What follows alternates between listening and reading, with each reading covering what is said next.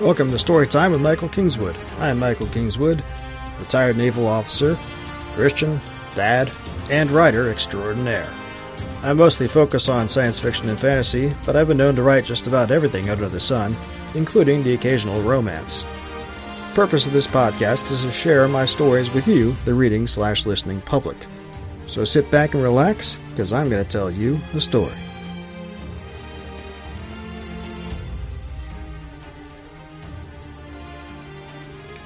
Hey friends, I'm Michael Kingswood, and it's story time, and I'm going to keep this one quick because I told you this week for Story Saturday we're doing Debts and Obligations, which is the longest story in the Stories from the Great Challenge collection.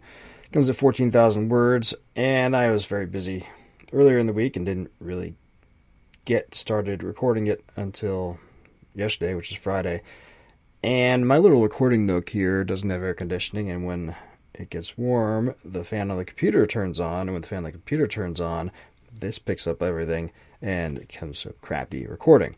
The first live stream I tried to do earlier this week uh, suffered from that. Um, fan came on and people commented that, hey man, we can hear all this stuff in the background. Well, it's the fan.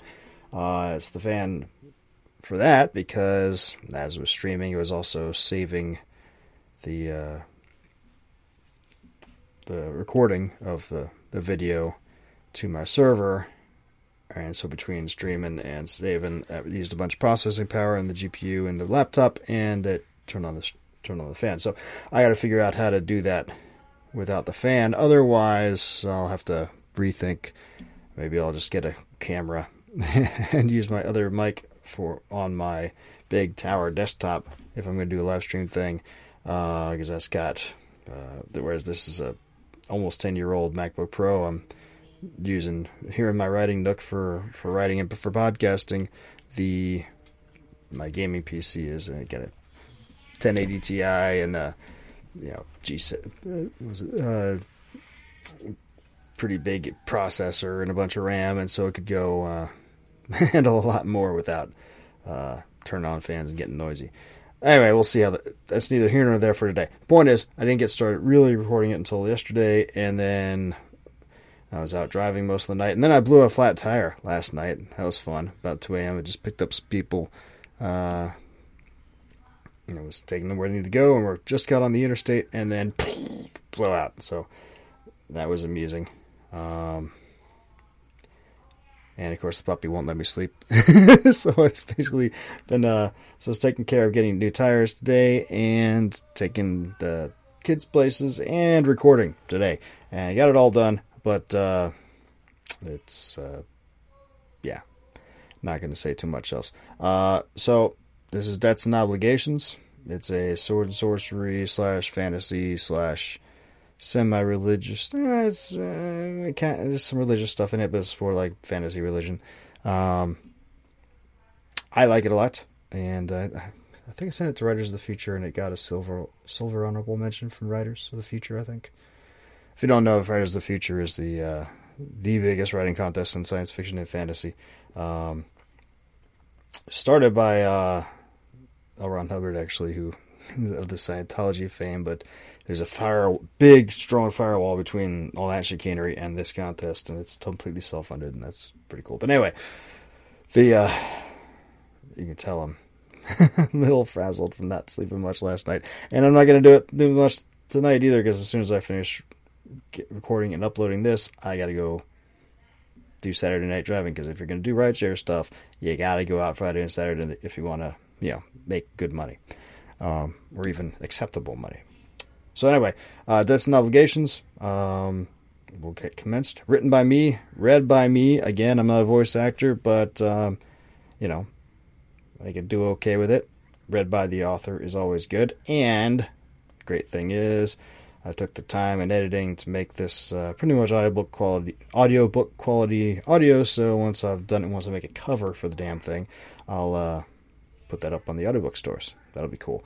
Um, since I don't have a cover for it yet, I'm just gonna use the stories from the Great Challenge cover. Hence the uh, it seems like the easiest way to do it. I don't have a lot of time to screw around with it today.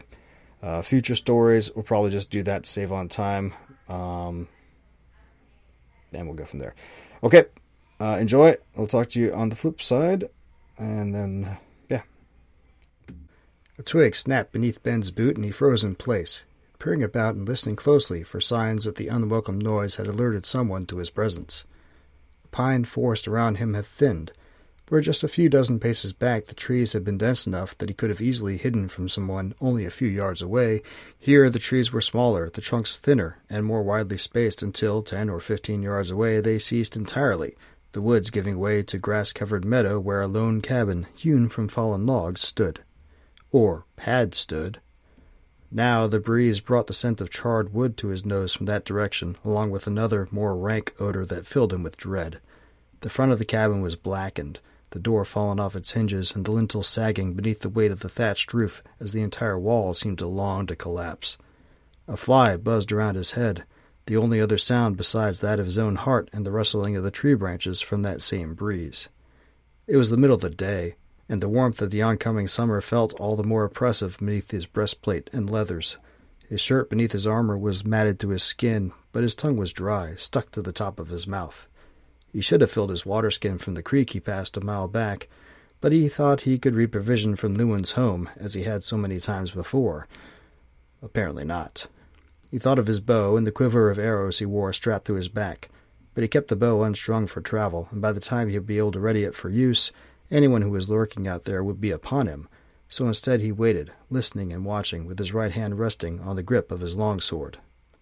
Nothing. He was just about to start forward again when suddenly a new sound, higher pitched and seeming to be coming from within the cabin, reached his ears. A child. A child sobbing with fear and pain.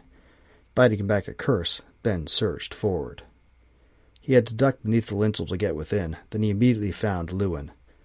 He was on his back a pace inside the doorway, rent by three savage wounds in his chest, belly, and shoulder. They were not smooth, like would have come from a sword or axe, but jagged, as if whatever had struck him down had ripped at him. It appeared Lewin had been caught unawares, because he wore only his roughly tanned leggings and homespun shirt, ruined now from the tears and the blood. Ben knew he had a set of leathers and an old breastplate in storage here from when Lewin had served as one of the Jarl's rangers. Had he time, he certainly would have donned them. Ben looked down at his old comrade, his long, brown, double braided beard lying limply atop what remained of his chest, and his eyes wide in a final expression of rage and terror, and said a quick prayer for his soul. Then Ben forced his eyes away. The child's crying had stopped. Ben had made a lot of noise coming inside, but there were only so many places to hide. The interior was dim, despite the holes in the front wall and the sagging roof that emitted the midday sun and stank of blood and char and fear. What furnishings Lewin and Hilda had were upturned, their belongings strewn about. Whoever had done this had looted the place thoroughly. Even Lewin's sword was gone from his hand. Worse, Ben saw no sign of Hilda at all. Hope flared up within him for a second as he considered that maybe she hadn't been here, that she'd escaped this horror somehow, but just as quickly Ben cast that thought away. It was too much to hope for. A shift in the rubble in the back of the left corner of the cabin's single room drew Ben's attention, and moving carefully to avoid stepping on Lewin's body, he stepped over to where their eating table, upturned and leaning against a tumbled cabinet and a mound of strewn rags and bits of clothing, lay. The rags shifted, and Ben heard a sniff from behind the table. Grasping it by a leg, Ben dragged it aside and looked behind. Little Andros lay there, partially covered in one of Lewin's shirts, and his right leg wedged beneath the fallen cabinet his gray eyes wide with fear that gave way to recognition, and then a smidgen of hope when he saw Ben standing over him. Uncle Ben, the boy said, and Ben's heart wrenched within him. Lewin had not truly been his brother, nor had Hilda been his sister. But they all three had known each other most of their lives, and before it became clear that Hilda's heart leapt only for Lewin, Ben had fancied her. And when he was being completely honest with himself, he admitted that one reason he still had not married was that he pined for her still, but he never would dream to impose on his friend, ruin Lewin's family. So he had left it unsaid, and now, sniffing, Ben forced the twisting of his heart down deep. He could grieve later. Andros needed him now. Squatting down next to the boy, Ben nodded. It's me, Andros, he said. Are you hurt? The boy certainly looked quite the worse for wear. His shirt was torn in two places, and soot smudged his cheeks. His eyes were red from crying, and his black hair was unkempt. Ben's real concern, though, was for his leg, and Andros confirmed that fear by saying, My leg hurts. I can't move it.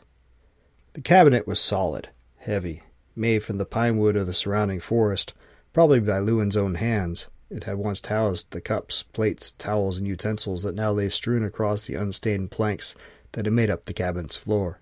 It would take a bit of effort to lift it so Andros could pull free, but it should be doable. Ben maneuvered himself around and squatted to work his fingers beneath the cabinet's edge. Then he looked Andros in the eye. This will hurt, I think. When I lift it, you'll need to push yourself out of the way. Can you do it? Andros bit his lip, but he nodded. Ben heaved, and the cabinet lifted off Andros's leg. The boy hissed through his teeth, but pushed himself with his palms and free foot. A moment later he was clear, and Ben let the cabinet fall back to the floor. Andros was sobbing again. It was difficult to see in the dim light, but the boy's leg looked like it was resting at a weird angle. Now that the of the cabinet was off it, the blood was probably flowing more freely, and the boy could feel the obvious break more plainly. Ben needed to get him outside to be sure, though. He stepped over and offered Andros his hands. Come on, let's get you outside. The boy wiped his nose on the back of his hand and nodded, then took Ben's hands in his own. Ben pulled him up, and a moment later Andros was standing, weight fully on his uninjured leg, as he leaned against Ben's side for support. His breath caught in his throat then, and Ben realized he had seen the body. Da, Andros said, his voice breaking as fresh sobs came forth, but now he was not crying just for himself. Surely he must have known what had happened to his Da, but maybe he had held out some hope that he was mistaken. No longer. Ben guided the boy outside, being careful to block his view of his father's corpse as much as he could as they went. It was not sufficient, but it was the only mercy he knew to give right that moment.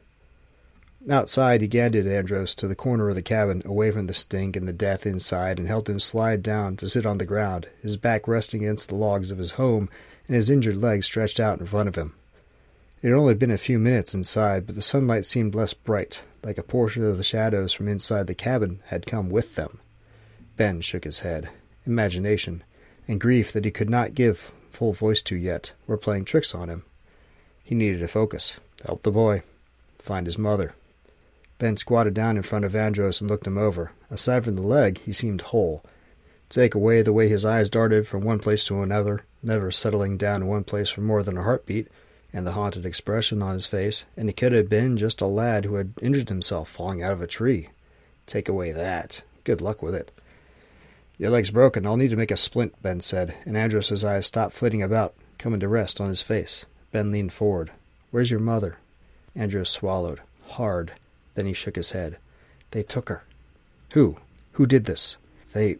The boy shuddered. He closed his eyes for a long moment, breathing quickly. Ben was about to ask again when he spoke, slowly, distantly, with his eyes still closed. I don't know what they were. They came at dinner time, broke in the door. Da tried to fight them, but his voice broke and he trailed off for a second. Then he opened his eyes again and spoke more steadily than Ben would have given him credit for, considering what he'd been through. Ma told me to hide. I was going for the bed, but the cabinet fell on me. I heard Da scream, saw them grab Ma. I passed out, woke up, and you came.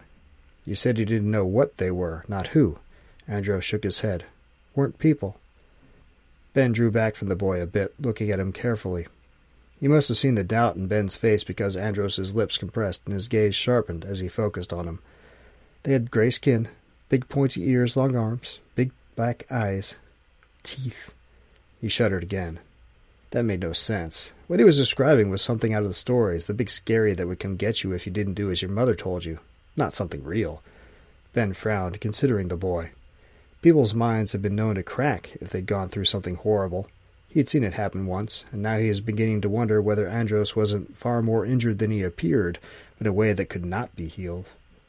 He was putting fanciful faces onto the men who had attacked his family, that much was certain. Ben just hoped it was only a temporary refuge from reality, and not permanent. You don't believe me. The boy spoke matter of factly, but his eyes were accusing. Ben shook his head. Of course I believe you, he lied. Straightening a bit, he looked around. All remained silent and quiet, except for the buzzing flies that were beginning to congregate more heavily around the cabin. Did you see which way they went? Andros shrugged dissolutely. Heard Ma screaming before I passed out. Came from that direction. He pointed off to his right. Ben followed the boy's finger with his gaze and frowned. The meadow continued for a few hundred yards in that direction, then faded into forest again, the pines quickly obscuring sight as they grew more thickly than in the section of woods Ben had come through earlier, and the ground began rising more steeply as the rolling hills where Lewin had set up his homestead became the Frostfang Mountains, several miles distant. He looked up at the few clouds in the sky. It had been overcast earlier this morning, and there had been rain last night. That was probably why the cabin hadn't burned completely, and thank God it hadn't, or Andros would have suffered a truly horrible end. But the ground may have softened enough that the raiders had left tracks. He needed to see to Lewin's body and get Andros to town where the healers could see him. But if he could find the raiders' trail. I'm going to go have a look, he said, straightening his legs fully. Will you be all right for a few minutes? The boy stirred, and Ben looked back to see him looking a fright and opening his mouth to object. Ben added quickly, I won't go far, and we'll be back before you know it. He put on a determined smile that he hoped was comforting. I'm not leaving you. Andros's lips quivered, but after a second he nodded. Ben returned the nod, then hurried in the direction the boy had pointed. He was right. There was a trail. The grass was beaten down in several spots on the way across the meadow, and there were depressions in the soil beneath that had to be footprints leading straight toward the woods. Ben moved quickly, easily following the signs, but paused as he reached the first overhanging boughs of the pine trees. The grass quickly faded out, replaced by fallen needles and smaller bushes in the dimmer light beneath the forest canopy. On a patch of bare earth near the first of the tree trunks, he found another track, this one plain and obvious. But this was not the track of a booted man. It was long and thin, with three toes, the center one longer and thicker than the other two. A chill went up Ben's spine, and he reached for the grip of his sword. His mouth was already dry from the heat, but he felt it wither all the more as he began to suspect Andros's mind hadn't cracked after all. He stopped, peering about and listening, scenting. This far from the cabin, the smell of char and death was gone. There was only the odor of dropped pine needles on the air. The tree branches above continued to sway in the breeze. But there was something else, a subtle creaking noise from further back in the woods and uphill a ways. Swallowing, Ben drew his sword and advanced, careful to avoid any offending twigs. He found Hilda a hundred paces further up. She was hanging spread eagle by her wrists, which were tied to separate boughs from two different nearby trees. Her back was to him as he approached. She was stripped to the waist, and her head drooped forward, her blond hair falling loosely. She swung slowly back and forth, creating the creaking noise that Ben had heard earlier. Hilda, he said softly as he approached. It was a vain hope that she still might live, but he hoped anyway, until he rounded where she was hanging and saw the front of her. My God, he said. Her chest was ripped open between her breasts. They had taken her heart. And from the rictus of terror and pain on her face, she had been alive and awake when they'd done it. Ben turned away, tasting bile as his stomach heaved. He pressed the fist of his left hand to his mouth to hold back throwing up, and for a moment the world swam around him settled after a few moments, and when he took notice of the rest of the area, his blood went to ice. An outcrop of rocks, half again as tall as he was and covered in moss and lichen, stood opposite where Hilda hung. A crack in their center led into the darkness of a narrow cave. Trees seemed to ring the crack, and there were strange glyphs, all circles and sharp angles, carved into the trunks and into the rocks. In the center of the ring, in front of the crack, was a stump where a great tree, twice as thick as the other pines nearby, had once stood. About knee high, it was blackened on top as though used for many burnings. It was smeared in blood and little chunks of meat. Ben didn't need to ask what kind of meat. There was a sense of unclean power about the place, and Ben shivered uncontrollably. What was this place, and how had whomever used it come to be here without Lewin having known about it? Lewin had been a ranger like Ben until he took an arrow to the knee, but he loved the woods, so he had made his home here, made his living as a trapper and a hunter, trading the skins he took in town for items and he and Hilda could not make themselves. He knew these woods like he knew himself. He would never have settled near such a place, or allowed such a place to be made near where his family lived. The implications of that thought struck Ben to his core. This was new, recently done, which meant everyone else living in the valley under the Jarl's protection could be in danger as well. Ben sheathed his sword and turned away from the rock, to Hilda. He took his knife from its sheath on his right hip and moved to Hilda's side. He put his arm around her and cut first her right hand and then her left free. Her body slid stiffly down onto him, and he lowered her gently to the ground. Then he took a moment and just looked at her face. He had known her since he was a boy. She had brightened his life and the lives of everyone around her. If she hadn't chosen his friend and comrade. He put his knife away, reached out, and ran his fingers along her chin line, and realized tears were flowing down his cheeks. Oh, Hilda, he said, and the grief that he could not show before in front of Andros sprang up through his chest. He hung his head, sobbing for his friend and for his love that could have been. A sound that wasn't a sound swept past him, and Ben jerked, his eyes snapping around to look at the crack in the rocks. Felt like he was staring into the eyes of an enemy, but there was nothing to be seen there. All the same, he rose, his hand going to the grip of his sword, and waited. A sense of presence, of malice, seemed to grow all around him. He looked left and right from the corners of his eyes and saw nothing, but it seemed there must be creatures coming up on all sides. He swallowed, and bared a couple inches of steel. The malicious presence faded, and the sound that was not a sound echoed through the scene of atrocity again. Then it was gone, completely. Ben released his weapon, and it slid all the way home again with a soft thunk of steel connecting to wood. Moving quickly, he took a moment to tie the scraps of Hilda's blouse up to cover her breasts and the horrible wound in her chest. Then he picked her up and put his back to the crack, moving as quickly as he could to get away from that place. Ben did not begrudge Andros tears when the boy saw his mother's body, but he didn't have time to join him in his grief or offer him comfort. Whoever it was that had taken over that section of the woods, whoever had accosted Lewin and his family the night before, had left a remnant of some sort. Ben would bet good money those people, creatures, whatever, would be back, and he and the boy needed to be far gone from here when they came. But he couldn't just leave Lewin and Hilda to the scavengers, so he got to work. Lewin kept a work shed at the edge of the woods behind his cabin, and Ben was relieved to see it hadn't been looted the way the cabin had been. Relieved and puzzled. But he could ponder the whys later. For now, he ladled himself out some water from the cask Lewin always kept there, and picked out a spade that Lewin had hung up on the wall. The digging was difficult because the soil adjacent to the cabin was rocky, and he made slow progress. By the time the hole was deep enough for Lewin and Hilda's resting place, the sun was a quarter of the way from its zenith to the horizon, and his back and shoulders felt rubbery with exertion. He lowered the bodies into the hole, and he took a few minutes to make a splint and a crude crutch from the felled branches, then set about making Andros's leg as good as he could make it. The boy winced as Ben helped him up onto his foot and crutch. Ben watched him hobble his way over to the grave and did a quick inward assessment, then grimaced himself. It was going to be a long, awkward, and uncomfortable walk back to the town for the boy but he couldn't think of a better solution with what was available. He joined Andros next to the grave and looked down at the two bodies. They still had some of the post-death stiffness, but their limbs had loosened enough that he'd been able to maneuver them into a semblance at least of an embrace. They could enter eternity together, the way they had faced life. Ben and the boy stood in silence for a time, Andros sniffing back more tears. Unsure what to say, what if anything could help, finally Ben said, They were my good friends. I will miss them. Then he gave the boy's shoulder a squeeze and said, I'm sorry. Andros placed his hand atop Ben's for a second and gave it a squeeze. Then he looked up at him and nodded. Ben returned the nod and set to filling in the grave. After he was done, he filled his water skin from the cask in Lewin's shed, and the two of them set out for town.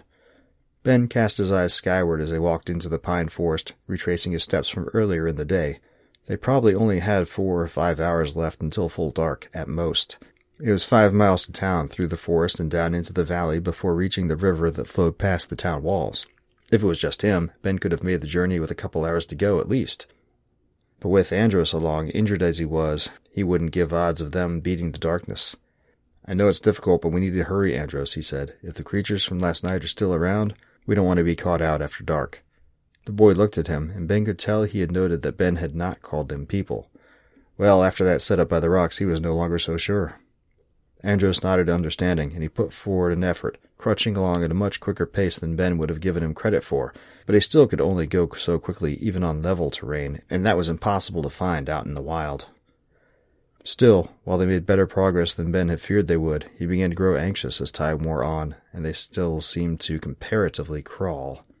He told himself there was no reason for his concern. The raid had been fast and deadly, and those who perpetrated it must assume their deeds would have been discovered, to come back to the same location would be insanity. That didn't stop the nagging feeling of dread in the back of his mind, though. That presence back in the rocks. Where did you find Ma? Andros asked. It was the first thing he had said since they set out some time ago. Ben looked sidelong at him and saw the boy struggling over a root that penetrated the earth in front of him. Ben thought to help him, but he managed over it. All the same, he could tell the effort had pained Andros, and he was beginning to look as though he was tiring. How much longer could he keep up this pace, through the pain of his leg and the crushing grief that had to be eating at him? As long as he has to, said a soft voice in Ben's head. True enough. Andros looked back at him, an eyebrow rising expectantly, and Ben brought his thoughts back to the boy's question. He cleared his throat as he considered how much to tell him about that gruesome place. Finally, he said, Near an outcropping of rocks, a ways up the hill on the other side of the meadow, the one with a deep crack leading into a cave? Andros frowned, then shook his head. There's no cave there. The crack ends after a couple feet. He continued crutching along down the slope, silent now, except for the sounds of his breathing and those of his foot and crutch disturbing the blanket of needles on the ground. Ben stopped, watching him go on, and felt that crawling dread grow deeper. There most definitely had been a cave at the end of that crack.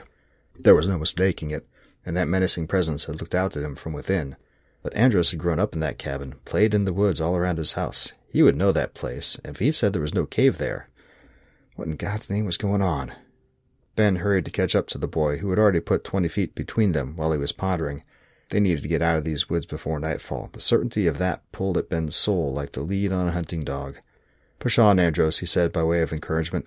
We should be to the stream soon. We can rest for a few minutes, but we need to keep up the pace. Where the stream flowed, the forest parted. It was only a small parting, twenty or thirty feet at most, but after the last hour or so of tramping through the forest canopy to see the blue sky and the brightness of direct, or near enough, sunlight made Ben's spirits lift considerably. The stream was only four or five feet across, but it ran swiftly through a little gully that it had carved over countless years, creating eddies big and small as it swirled past moss covered rocks on its way down to the valley below, where, if Ben's memory served, it joined with a minor tributary that then ran into the Greenflow, which flowed right past town.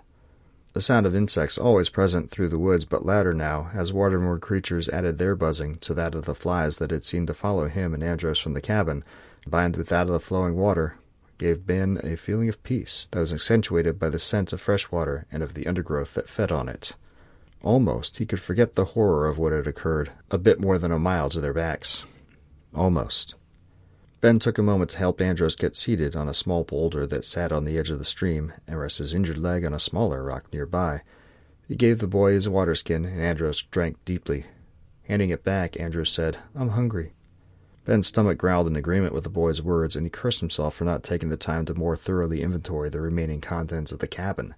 It had been looted, but surely there must have been some food, even a loaf of bread, left behind.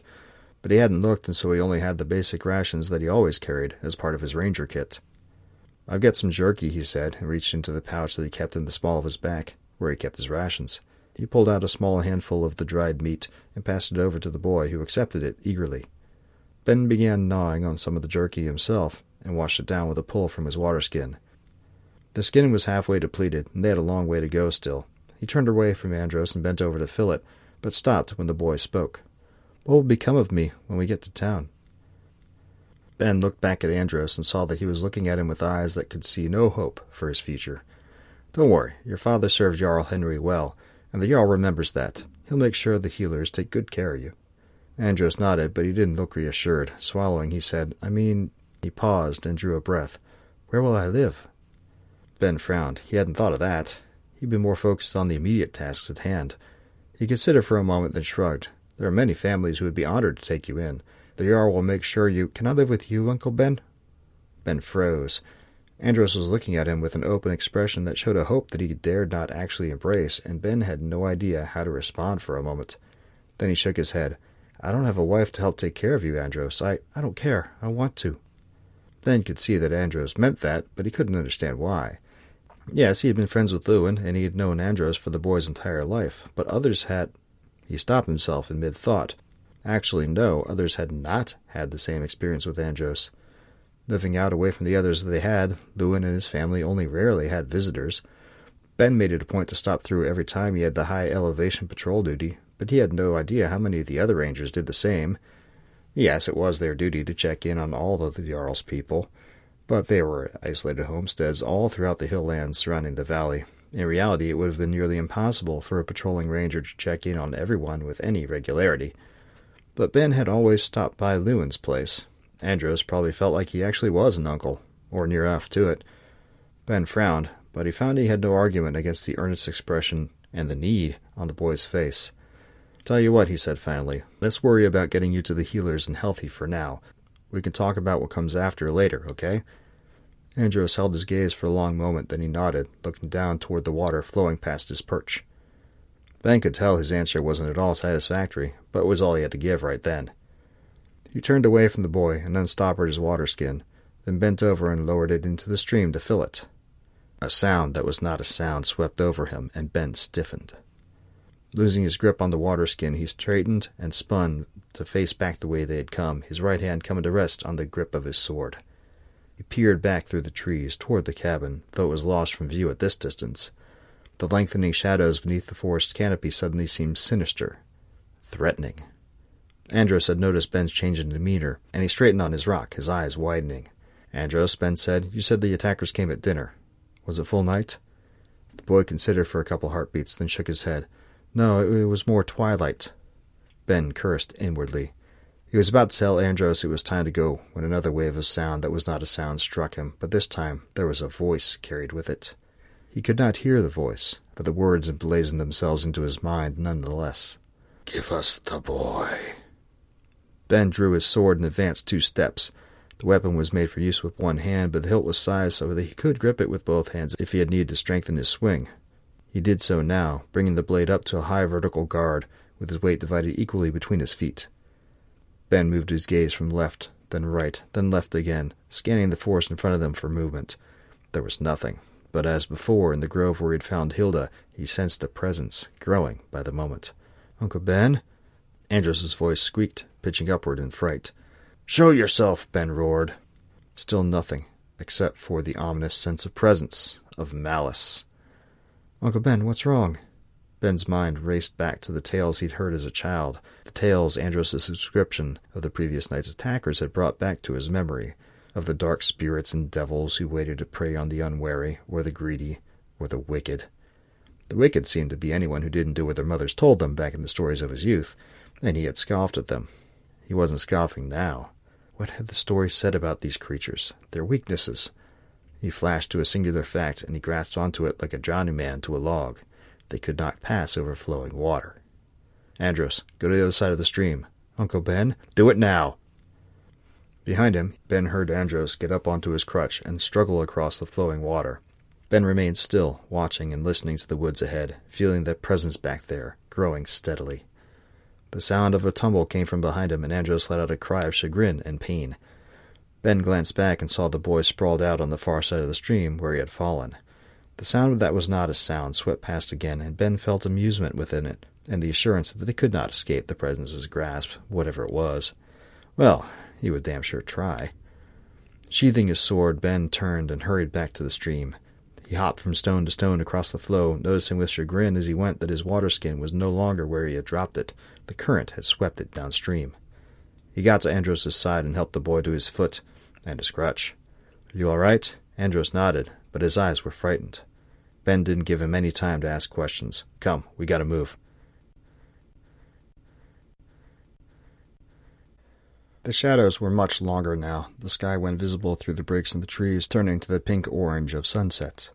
They were running out of time, and though they had made progress, Ben knew it wasn't enough. He had changed tactics, choosing to follow the stream down its course to the Greenflow, rather than take the direct route through the remainder of the woods and then across the prairie lands to the bridge spanning the river just downstream of town. It added more distance to their journey, but he had reasoned that if the creatures were continuing their pursuit, and he had no reason to think they were not, being near the water might be of some aid if he and Andros had to evade them again. Now he was beginning to think that that had been a mistake. It was hard to estimate how far they had come in the time since crossing the stream. Two miles? Three? But their progress had slowed considerably. Andros was tiring and finding it harder and harder to maneuver his crutch as the shadows deepened, hiding pits in the earth and tangling roots. They were not going to make it to town before nightfall, that was certain, but if Andros let out a yelp and stumbled, losing the grip on his crutch as he overbalanced. The yelp turned to a cry of pain when he struck the ground, his injured leg taking the brunt of the impact. Ben rushed to his side and squatted down. I can't go any further, Uncle Ben, Andros said. Exhaustion was written all over the boy's face, and not just from the physical effort. The grief and fear of the last day had worked its foul arts on him as well, and Ben saw that he was well and truly spent. But they had to keep going. We can't stop here, Andros. It's not safe. Andros shook his head, tears welling up in his eyes. I can't. Ben sighed and looked over his shoulder back the way they had come. It was getting more difficult to see any great distance from the loss of the light. It was nearing twilight when the creatures had attacked yesterday, and Ben had no doubt they would be coming shortly, unless they truly had been stymied by the stream. But Ben would not give odds on that. For one thing, the stream did not run forever. Go far enough up into the hills, and they would find its source and skirt it. For another, how high would that resistance stretch? Would a fallen log across the stream's gully allow the creature's passage? For that matter, would a bridge over the Greenflow? Regardless, he and Andros could not remain here. Even if the creatures had to go all the way to the stream's source, they would be coming. He had gained time, but not an eternity. He looked back at Andros and nodded. I'll carry you then. Andros looked to object, but Ben didn't give him time. Grasping the boy underneath the armpits, Ben straightened and lifted, pulling the boy up until his head was even with Ben's shoulder. Andros grunted from the pain again as Ben shifted him around so that he could more effectively support the boy's weight. Then he wrapped his arms around Ben's neck and shoulders. This will not be comfortable, Ben said, but there was no help for it, so he set out. The boy didn't weigh all that much, maybe forty pounds, but it wasn't long before that weight began to wear at Ben's arms and back. Not that he wasn't used to exertion, but between digging the grave, moving the bodies, and now carrying Andros through the deepening shadows of the waning day, Ben's arms soon began quivering, his back aching from the strain of the day. How much longer could he keep this up? Suck it up, Ranger, said that quiet voice in Ben's mind, echoes of his father and of the men who had trained him when he first joined the Jarl's service, echoes of Lewin, who had encouraged him not to quit when the training got hardest. Resolute, Ben focused on putting one foot in front of the other. Ahead, it looked like the forest was thinning and the ground began to rise. The stream, grown more broad now as it flowed downhill, beat to the right, away from that elevated place. Ben thought to continue with the stream, but there was something about that rise that triggered his memory. He had not been this way in some time, but wasn't there a rise at the edge of the woods along the bank of the Greenflow? Perhaps they'd come farther than Ben thought. He headed toward the rising land and the thinning trees, allowing himself to indulge in a bit of hopeful thinking. The going got more tough as the upward slope increased, but as the trees became more sparse, he saw more patches of sky. The reddish orange was fading, turning to the gray blue of twilight. The very first brightest stars of the night were just becoming visible. Something tickled in the back of Ben's mind, disturbing his brief stint of enthusiasm. Something. The hairs on his arms rose as he realized what he was feeling that same presence as at the grove, as at the stream. He stopped, looking left and right, then behind himself. The world was a dim half light, the shadows grown deep and menacing as the last of the day's light drained away. He couldn't see anything, but he knew without doubt they were coming. And just then the sound that was not a sound echoed, and Ben's blood went to ice. He turned a full circle and could just barely make out the stream, now far off to his right. He thought to head in that direction. But something passed between the trees over there. The sound came again, noiseless and menacing, and containing a grim, resolute, and implacable malice. Uncle Ben, Andros said into his ear, there's something out there. The boy was right. All around, back a ways in the woods, but coming closer, shadows flitted from trunk to trunk, somehow clearly visible despite the growing gloom, as though they were more purely black than the mere lack of light caused by the setting sun. They were everywhere, except further up the rise. Ben swallowed, forcing his growing dread down deep. Hold on tight, he said. Then he turned and ran up the hill. He could not go anywhere near as fast as normal with his burden, but Ben felt the growing certainty that even if he were able to, he could not outrun the presence that he now felt plainly giving chase to them. Ben's heart pounded in his ears and his breath came in heaves. His legs burned and his back screamed for him to lose the weight of his burden. He ignored it, drawing on all the miseries of his ranger training, and pushed on. They emerged from the woods near the top of the rise, and Ben for a moment felt a flash of hope. But then he reached the top and drew up short. This was the rise on the bank of the Greenflow. Ben could see the river below, and downstream to his left, maybe a mile distant, the torches of the Jarl's watchmen atop the palisade wall that ringed the town. But he had forgotten about the nearly sheer drop from the rise's top to the water some thirty feet below. There was no way to go forward here. Looking to the right, he could just spy where the stream he had been following merged with the Greenflow, a couple hundred yards away and below where they now stood. Damn his stupidity! He should have stayed with the stream. If he had, they could be Andros sucked in a breath, more like gasped, in Ben's ear. Ben turned around in despair and threatened to overwhelm him. They were there, down in the woods and ringing his position at the top of the rise. Shadowy figures, blacker than black, and emanating that malicious presence that he had felt before. But now, closer on, there was a scent about them, sickly sweet like a body that had just begun to rot but had not completely succumbed to decay yet. They stood there, still and watching, and Ben felt his skin crawl under their gaze. There was a rock not far away. He bent over and set Andros down on the bare stone, freeing his arms, then took a step forward toward the creatures, whatever they were, and drew his blade. Well, Ben said, trying to make his tone confident and fearless, but not sure how well he succeeded. Let's get to this. Face me, you devils. There was a stirring among the group of shadows, and then movement from directly in front of Ben and down slope just within the trees. One of the creatures, a bit taller than the others, moved out into the open, and Ben's guts went to water. It was just as Andros had described tall and lanky, rippled in muscle, with arms that stretched to just past its knees, and huge pointed ears that could have been horns, they rose so far on his head. Its chin was sharp and pointed, jutting out like a spear tip from the rest of its face, which was angular and chiseled. Its eyes were large, oval, and completely black, and it had a tuft of black hair atop its head. It was naked, but it needed no clothing because it was completely sexless as far as Ben could see. It carried a sword in its right hand. The last of the waning light seemed to flash off the blade as the creature, devil, whatever, gave it a swing, and Ben knew it was Lewin's sword the thing was wielding. Devil, the creature said, and it used an actual voice instead of the strange voice that was not that spoke to Ben's mind before the stream. Such an unimaginative term. It moved closer, and Ben raised his sword to a high guard, moving to place himself more fully between the creature and Andros. The creature raised its free hand, palm out toward Ben in a placating gesture. Peace, Ranger, it said. We have no quarrel with you. We just want the boy. The thing's voice was smooth but gravelly, like slime running across a carpenter's sanding stone. Hearing it turned Ben's stomach, and he tasted bile for a second. He swallowed, hard. Why? He's an innocent. The creature shrugged. His father made a pact with us. Its brow furrowed in a freakish imitation of amusement. A matter of the heart that he wanted resolved in his favor, and resolve it we did. A black, worm-like tongue flicked across its lips. For a price. The thing drew a breath. Two nights ago he tried to renege. As a result, everything he had is forfeit. His soul, but that was forfeit already. His wife, the thing's eyes, though pupilless, nevertheless shifted clearly from Ben to regard Andros. His son. You lie. The thing shrugged again, not responding. Then why did you not take Andros last night? An oversight. We thought he was dead, and thus lost to us. We cannot claim a soul that is not already pledged to us unless it is taken in, the corners of its mouth turned ever so slightly upwards, a certain way. Ben flashed back to the scene of Hilda's death her heart taken out and chopped to bits on the burned stump, his sword lowered from its guard unbidden as the import of the thing's words struck him to the very core of his being. Horror that he had never conceived of before, the existential dread of eternal suffering without release, welled up within him. This thing was saying that Hilda.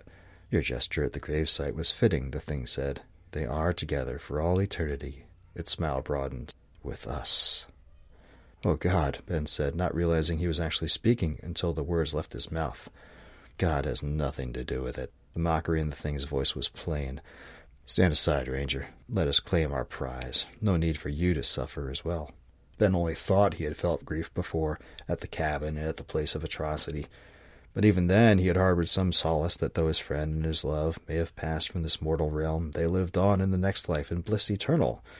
If what this thing was saying was true, no, he snarled, the horror and grief fusing into fury at what that twisted thing had done to his friends. No, you shall not have him. The thing looked at Ben for a short while, then again made another of its shrugs. We could, perhaps, agree to a trade.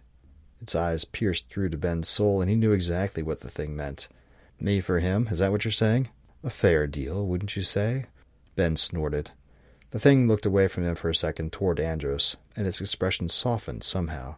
She would have chosen you, you know, had we not intervened. You were always first in her heart.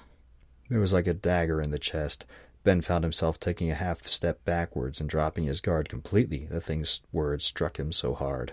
What do you say? The thing moved forward, maintaining the distance between them. I know all her secrets now. She often thought of you, even when lying with your friend.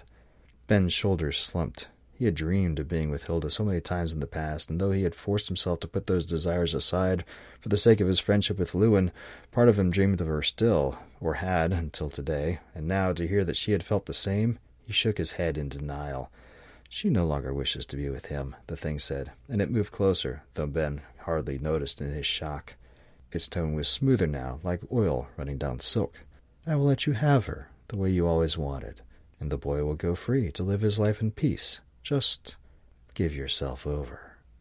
It reached for him with its free hand, the one that had made the gesture of peace a moment ago.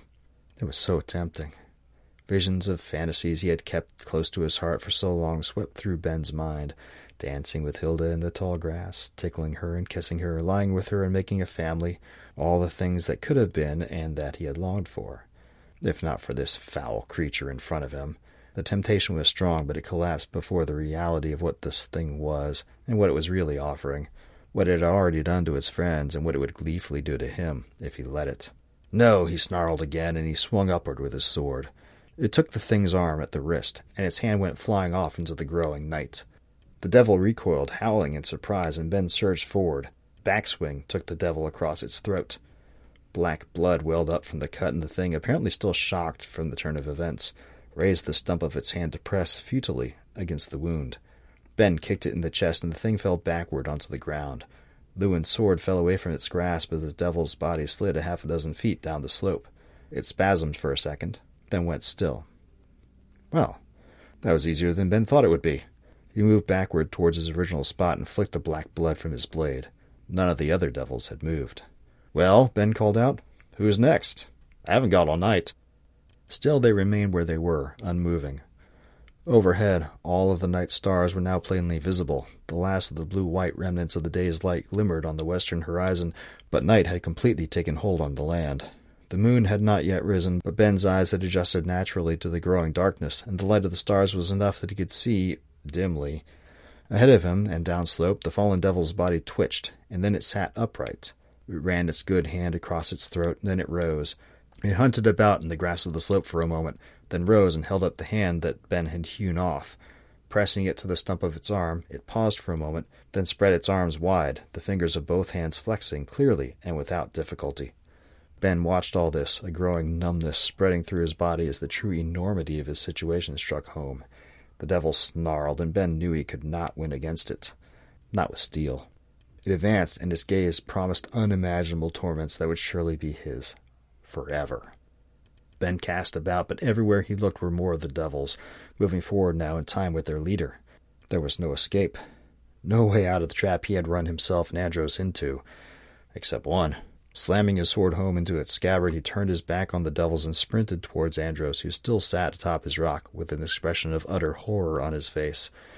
Ben didn't stop, but scooped the boy up into his arms and leapt off the edge of the rise. The bottom fell out of Ben's stomach, and Andros screamed in his ear. The wind whipped past his head as he fell. He looked down and saw the starlight glimmering off the flowing water of the Greenflow rushing to meet them. At the last minute, Ben rolled his body and hugged Andros tight against him. He hit the water with his back, and the breath rushed out of his lungs. The frigid cold of the water closed around him, and he had to restrain himself from inhaling lest he drown. It flashed through his head that if he had not been wearing his breastplate, the impact would have hurt like what the devil above had planned for him.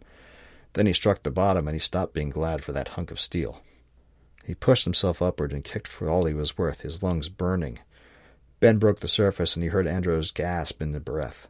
He only had a second to take in his own bit of air, and then Ben sank again beneath the waters.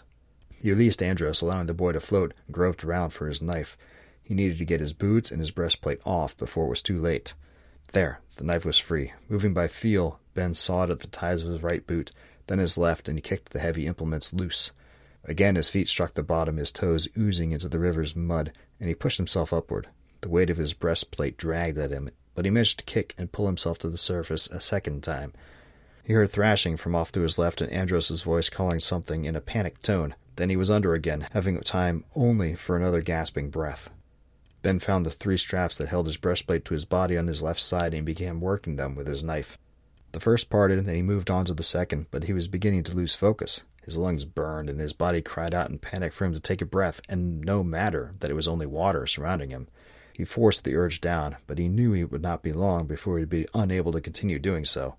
He redoubled his efforts, moving the knife by feel in the blackness of the water. The second strap parted. He must surely take a breath now, or he would die. The illogical thought burned through Ben's mind, and he could not force it away. The strap had to get the. It parted, and the breastplate loosened. He shrugged his way out, losing the knife in the process, but it didn't matter. He had to get to the surface now. He kicked upward. It was taking forever. Ben broke the surface and he let out his breath in an explosive exhalation, then heaved in a huge lungful of blessed air. Then a second. Ah, I never felt so good just to breathe. But after a few seconds of bliss, the situation recalled to his mind and he cast about in the darkness as the river's current bore him downstream. Andros, he called, concerned for the boy, driving his earlier relief from him. Downstream a ways and off to the left, he heard a thrashing, then a coughing, then weakly, Uncle Ben. He sounded weak. His broken leg had to be making it difficult to stay afloat, even if he hadn't already exerted himself past his normal limit of endurance. Andros, Ben called, swim to me. He couldn't tell if the boy heard him, but it didn't matter. Ben crawled toward him, the boy's noises getting louder as he neared him. Finally, he caught sight of the boy just a few feet ahead. I'm here, Ben called, and Andros twisted around in the water, his face dipping under. Ben reached out and grabbed hold of him, pulling him close and bearing his face clear of the choking fluid. The boy clutched at him, and Ben almost found himself dragged under in the process. He freed his arms and treaded water, though it was difficult with the boy's added weight on him. You all right? Andros shook his head and began sobbing. Ben couldn't blame him. He turned to look behind them and saw the rise they had jumped from. It was just a shadow against other shadows in the night, and the river's current had already swept them a few hundred yards away but he thought he saw another shadow, deeper than the blackest night, standing motionless atop the rise. He felt the devil's gaze following them, and whatever relief he had felt in their escape fled, replaced by that existential fear that he had discovered up on the rise. Then the shadow slipped down the slope, out of sight. They would not give up just because he and Andros had slipped through their fingers again. They would follow, and though they could not directly cross water to get to him and the boy, they would find a way, Probably the bridge. It crossed a good fifteen feet above the flowing water. He didn't have a whole lot of time to come up with another plan. What are we going to do? the boy said into his ear, and Ben honestly didn't have an answer. But then he noticed they were beginning to speed up, and he heard a low rushing sound from ahead, and he grimaced. He'd forgotten about the rapids above the city. They were short and not particularly difficult to navigate in a canoe in the middle of the day, but at night, without a boat, he looked forward, and he could see white foam a few hundred yards ahead. He couldn't go to the left bank. The devils would be there. There was no way he would make the right bank before the rapids. Hold on to me, he said, kicking his feet up to the surface so that he was floating on his back. Don't let go and keep your feet pointing downstream. Andros seemed confused. Then he looked downstream and also saw the approaching rapids. He screamed. And then they were shooting through. The current jostled them, threatening to rip them apart from each other and then sucking them down into a chute between unseen boulders. Ben hid an eddy and thought the worst of it was done, but then his momentum carried them through to the other side, and the current grabbed them again. At some point, Ben got spun around and he struck a rock on his right side. He cried out as pain stabbed through his body, and he felt a rib give. Then they were through, and he was panting, a mixture of pain, groan, and need for air driving his breaths. Andros floated next to him, sobbing again, but apparently no more injured than he already was. Ben tried to move his arm and winced as his ribs protested the motion but the lights of the torches on the town's wall were drawing nearer. They needed to get to the bank before they were swept past the town, to the bridge and beyond. One thing was certain their only chance of survival was inside those walls. Hold on tight, he said, and began crawling toward the right hand bank. Every movement was a lecture in pain, but slowly, seemingly inch by inch, he continued until finally, when it seemed the distance would never close, he felt mud beneath his toes and his fingertips. The bank. Relief swept over him and he clawed his way halfway out of the water. There he collapsed face down in the mud, completely spent. He wanted to just sleep, but that would only lead to their deaths and worse than death. So after a few minutes, Ben pushed himself up onto his hands and knees, then turned to sit on his rump. He did a quick inventory and winced even more than he had been from the pain in his ribs. His bow and quiver were gone, his armor was gone, and his knife. His rations and water skin were gone, and his fire starting gear. He had no boots. But he had his sword, for all the good that would do against these devils. He racked his brain, trying to think of all the stories he had heard about them in his youth, and from the priests in the temple. He had never concerned himself very much with what the priest had to say before. Yes, he believed in God. What fool didn't? But he'd always figured God had his own concerns and didn't need Ben bothering him with his. Seemed a bit of a foolish way to play it in the light of today's events. Duffels couldn't pass over moving water. He thought he could reliably infer that limitation was true.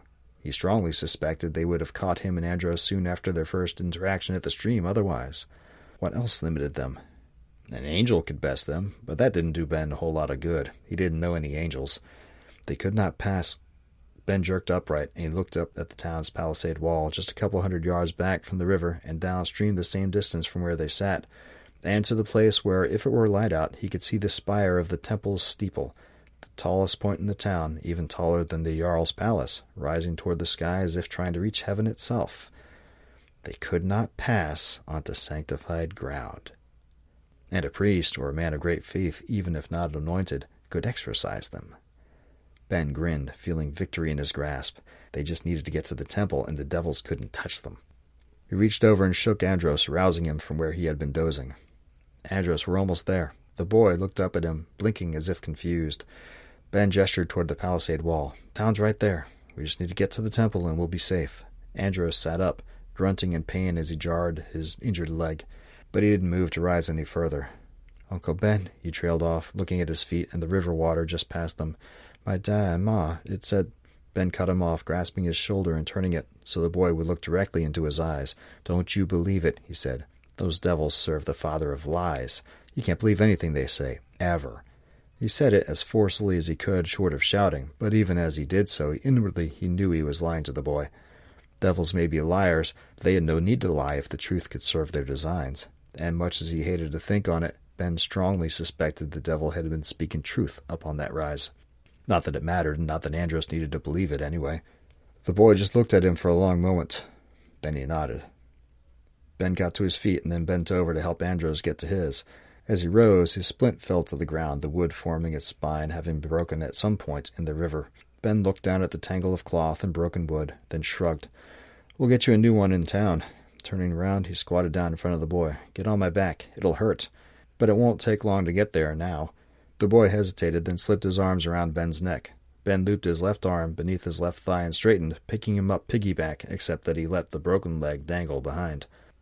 Andros hissed as the leg jangled, but he didn't cry out. Ben found he admired the lad for his tolerance. His ribs screamed like a stuck pig when he lifted the boy, and it was all he could do not to drop him. But Andros bore it with a lot more resilience than Ben felt right then. Or maybe he was just so drained from the day he didn't really notice the pain so much. Either way, Ben got going and quickly found himself wincing as well. Besides his ribs, his left ankle felt wrong, aching as though he had turned it. And of course, he was barefoot, and he was not used to that. Even the soft grass of the prairie land here held brambles and rocks and pits. Very quickly, his feet were seas of aches and pains. But it didn't matter. They were almost there. It only took a few minutes to get to the nearest corner of the palisade wall, where Ben knew there was a guard station and sure enough, as they drew near, he saw a helmeted head peering out from over the wall. Hello, the wall, Ben called when he thought he probably would be within the circle of light cast by the various torches spaced around the wall. The head moved, and a moment later poked out a crenellation. Ben couldn't recognize his face in the gloom, but he recognized the voice. Who goes there? A second passed then. Is that you, Ben? Aye, Torum, it's me, with Lewin's son. Need you to open the gate for us. Torum shook his head. Can't do it, Ben, you know that. Jarl's law. Gates will remain closed from sundown till sunup. Ben ground his teeth. I know the bloody law, but this is a matter of life and death. We need to get to the temple, and we need the priests. Now. Torum pulled back inside the crenellation, and Ben heard the rumblings of a conversation. He thought he heard something about the captain. Yes, Ben called up. Call the captain. More quietly, he said. Get someone with a brain involved, to himself. Uncle Ben? Just a minute, Andros, Ben said as Torum stuck his head back out. Give me a few minutes, Ben. Need to get approval. Uncle Ben, the bridge. Ben looked downstream where, maybe a quarter of a mile past the corner of the palisade wall, the bridge spanned the river. Watchmen manned stations on both sides and lit lanterns every night, so the bridge was always visible from town. Ben couldn't see much in the way of detail, but there were shadows moving swiftly across the bridge. And from the watch station on this side of the river, two men emerged, running for all they were worth away from the post and toward the town. The shadows give chase, and Ben imagined he could hear the screams of the men as the devils ran them down. Damn it, Torum, the bridge is overrun. Open the gate now. What? Ben looked back toward the bridge, computing distance and time in his head, and he came to a bad conclusion. Even if the guardsmen started opening the gate right this second, they wouldn't have it open in time for Ben and Andros to get inside before the devils got to them. Or, best case, they wouldn't be able to make it to the temple in time. And even if they did, that would just leave the devils to wage havoc inside the town. Ben and Andros might be safe in sanctified ground, but what about everybody else? This wasn't going to work. He cast around, working hard to fight off onsetting despair. Worst case, could he get back to the river and evade them there? But to what end? They couldn't stay in the water forever, and there were no other sanctified places. Ben spun around, looking back upstream and inland. He could just make out mounds a few hundred yards away. The burial grounds. The priest said blessings on them every week. Throw me a torch. What? Torum was getting repetitive. Throw me a damn torch. A second passed. Then a flaming brand came falling toward them. Ben missed catching it, and it landed in the grass at his feet, but he was able to squat down and grab it easy enough, though damn did his rib hate him for it.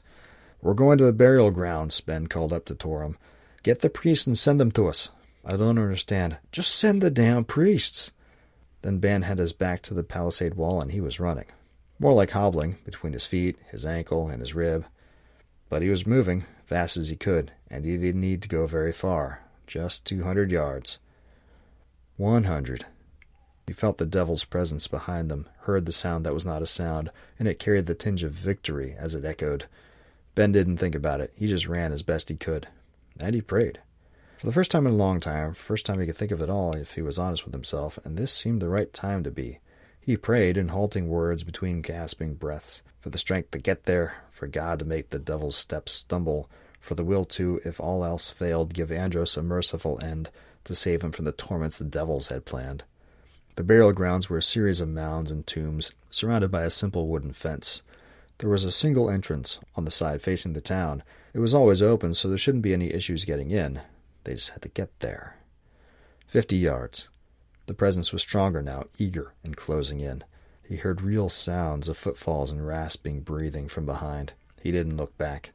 Twenty yards, and he could see the outline of the fence and the entrance ahead. Andros, when we get there, you're going to jump off my back and get clear, okay? Okay. Ten yards. Ben glanced to the right and saw one of the devils paralleling him. To the left, and the same. He wasn't going to make it. Five yards. The devils on either side turned and began veering toward him like predators closing on prey. Three yards. Ben launched himself forward, diving ahead like he was going to fly through the entrance, or at least slide through it. Andros! he shouted as he went. He felt the boy kick off his back. Then the devil crashed into him from his right side.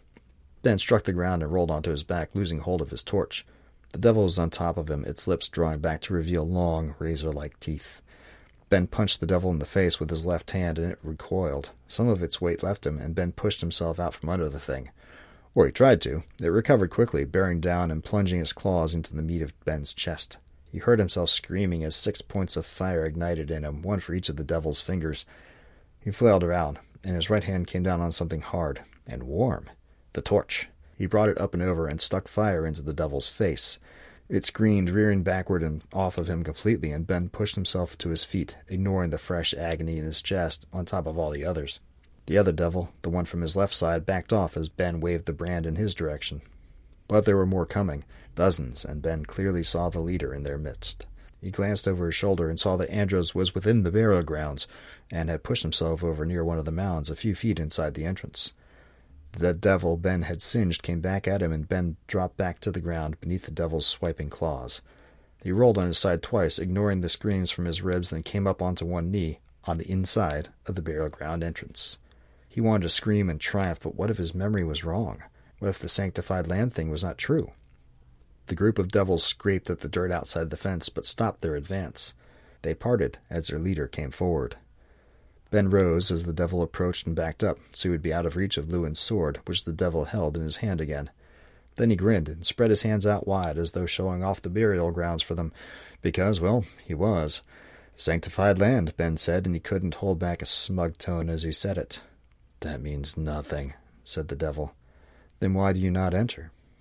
It did not reply, but Ben thought he could hear it grinding its teeth. If it could have seen behind itself, it would have ground them harder, because Ben saw activity around the gatehouse. It makes no difference, the devil said. You can't stay in there forever. Ben shrugged. Looking to his left, he saw a post driven into the ground with a sconce meant to hold torches. He stuck his torch into the sconce and said, I've got no place to be. Then he took a few steps over to where Andros sat with his back to the mound and sat down next to him. But I've been remembering a thing or two about you lot, Ben said as he got situated. You can't stay here forever, can you? Once you're summoned, the doorway closes after a few days, and, he snapped his fingers, back to the pit with you. The devil just glowered at him. Unless a priest exorcises you first. Speaking of which, he gestured toward the town, where the gate was now open, and a troop of men was hurrying forward, toward the burial grounds. Here they come now. The devil looked behind itself, as did its fellows. Ben could tell the rank and file were becoming uncomfortable now. They bounced back and forth on their feet, and it looked like the only thing keeping them from running was their leader's presence. It turned baleful eyes back on Ben. This isn't over, human. There's always some fool who wants to make a deal and summons us. Next time that happens, we will remember you. He shifted his gaze to Andros, re-emphasizing the threat. Both of you.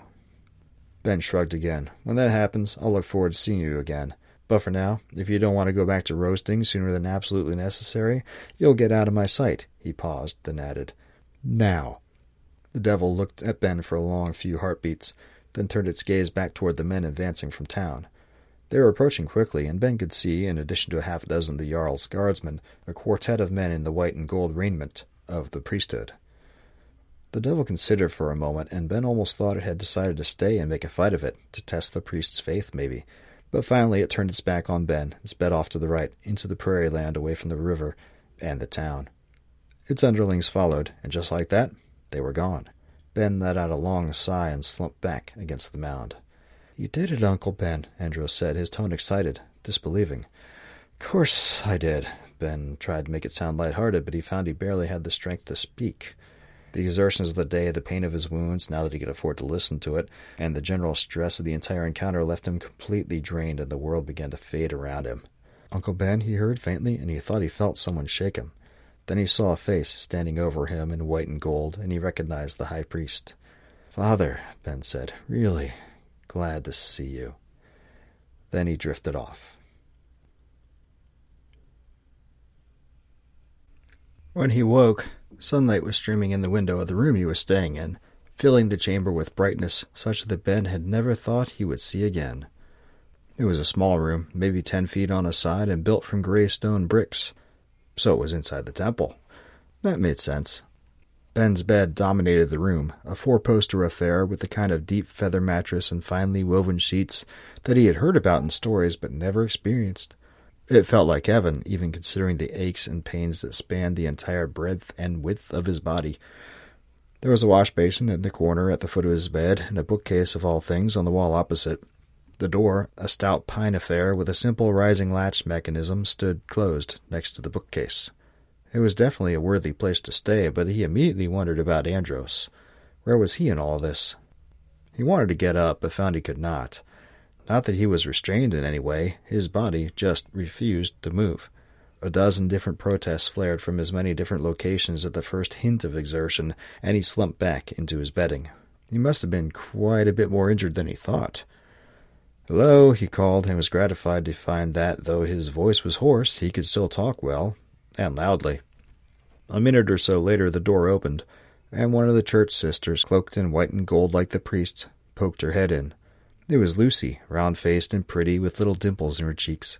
She had caused great consternation among the young men of the town when she chose the Virgin's path. You're awake, she said. The Jarl and Father Durgan want to see you. How long was I out? Three days. Ben pursed his lips. That was a long time to be sleeping, and he still felt exhausted. What about Andros?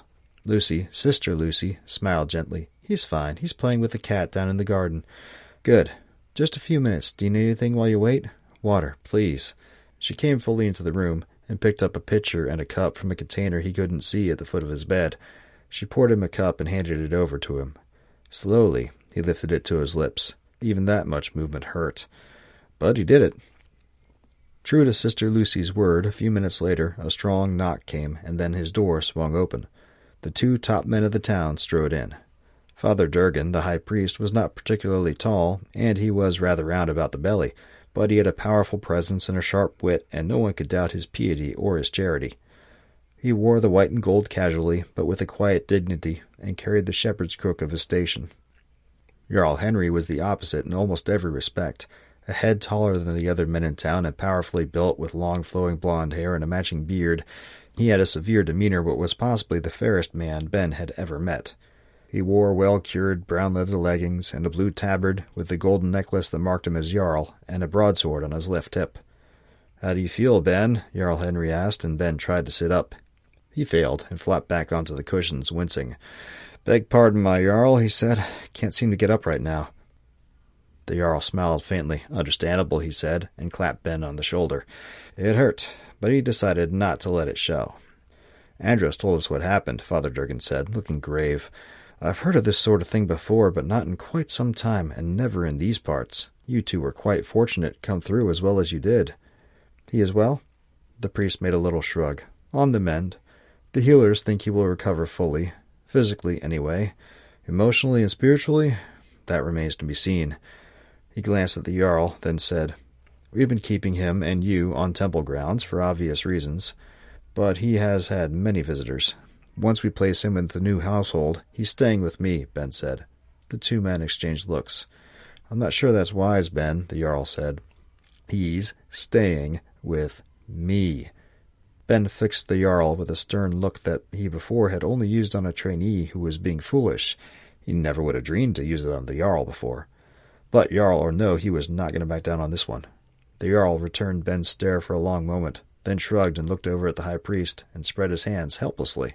Father Durgan chuckled in amusement. I told you so, Henry. He turned warm eyes on Ben. In point of fact, the lad insisted on the same thing. It's a big responsibility, you know, and with no wife to help you, it'll be difficult. His tone was perfectly warm and correct, but his eyes narrowed as he said that, as though probing to make sure Ben would, in fact, be the right choice. I know, he said. He looked back at the Jarl. Jarl Henry, it has been the honor of my life serving in your guards, but now I must ask you to release me from that service. The Jarl looked taken aback. So did the high priest. They had seen his insistence on adopting Andros coming, but not this. Why? the Jarl asked. No, he demanded. It might not ever be safe to take the boy off sanctified land, but he can't stay cooped up in this little temple forever. He tried to smile at the high priest to soften his words, meaning no disrespect, of course, your grace. He paused, then continued. Last year you spoke of the Nilop Monastery. The high priest nodded. Two hundred acres of vineyards, tended fields, pasture land, a community of five hundred on the grounds, and all of it sanctified land. The boy could have a good life growing up there, and he gave a little shrug. I find I'm wanting to study my theology a little bit more. I would appreciate it if you would write a letter of introduction for us.